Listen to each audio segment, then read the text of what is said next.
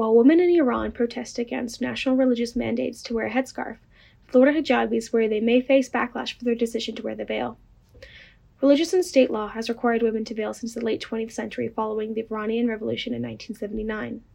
The mandates have been a point of tension for decades, but recent protests broke out following the murder of Mahsa Amini in September for not wearing the hijab.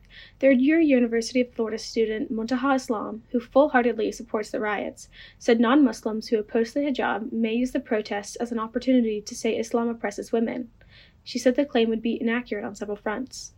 Uh, people who are Islamophobic, they try to put these riots as if they try to look at these riots and idolize it and say that look at what Islam is doing. It's it's not what Islam is doing. Islam says uh, women should be free. It's what the patriarchy is doing and how much power they have, um, and just uh, honestly, just ob- objectification of women's bodies. Islam agreed that the concept of modesty in what is haram, literally meaning forbidden, is closely tied to culture. The word hijab in Arabic means veil and is intended for both men and women to be a veil of humility and honor. Anika Ahmed, a fourth year UF Bangladeshi American, said In the Quran it says, Religion must have no compulsion. Islam said that Westerners tend to associate the hijab with oppression and often assume hijabis are less self aware or lack the same level of education.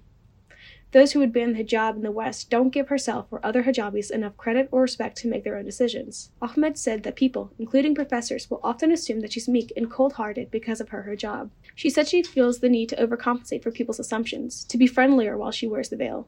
If a stranger smiles at her, she always smiles back. Growing up outside of Orlando, she rarely faced overt Islamophobia. She has, however, become accustomed to comments about her modest dress, particularly on hot days. She worries that one day things may progress beyond microaggressions. I always wait until I'm at the crosswalk, so if anything does happen, there's security cameras who watched, and like the there's a statement where like I was in the right and they were in the wrong. Ahmed said she's cultivated a community at UF of people who respect her expression of religion.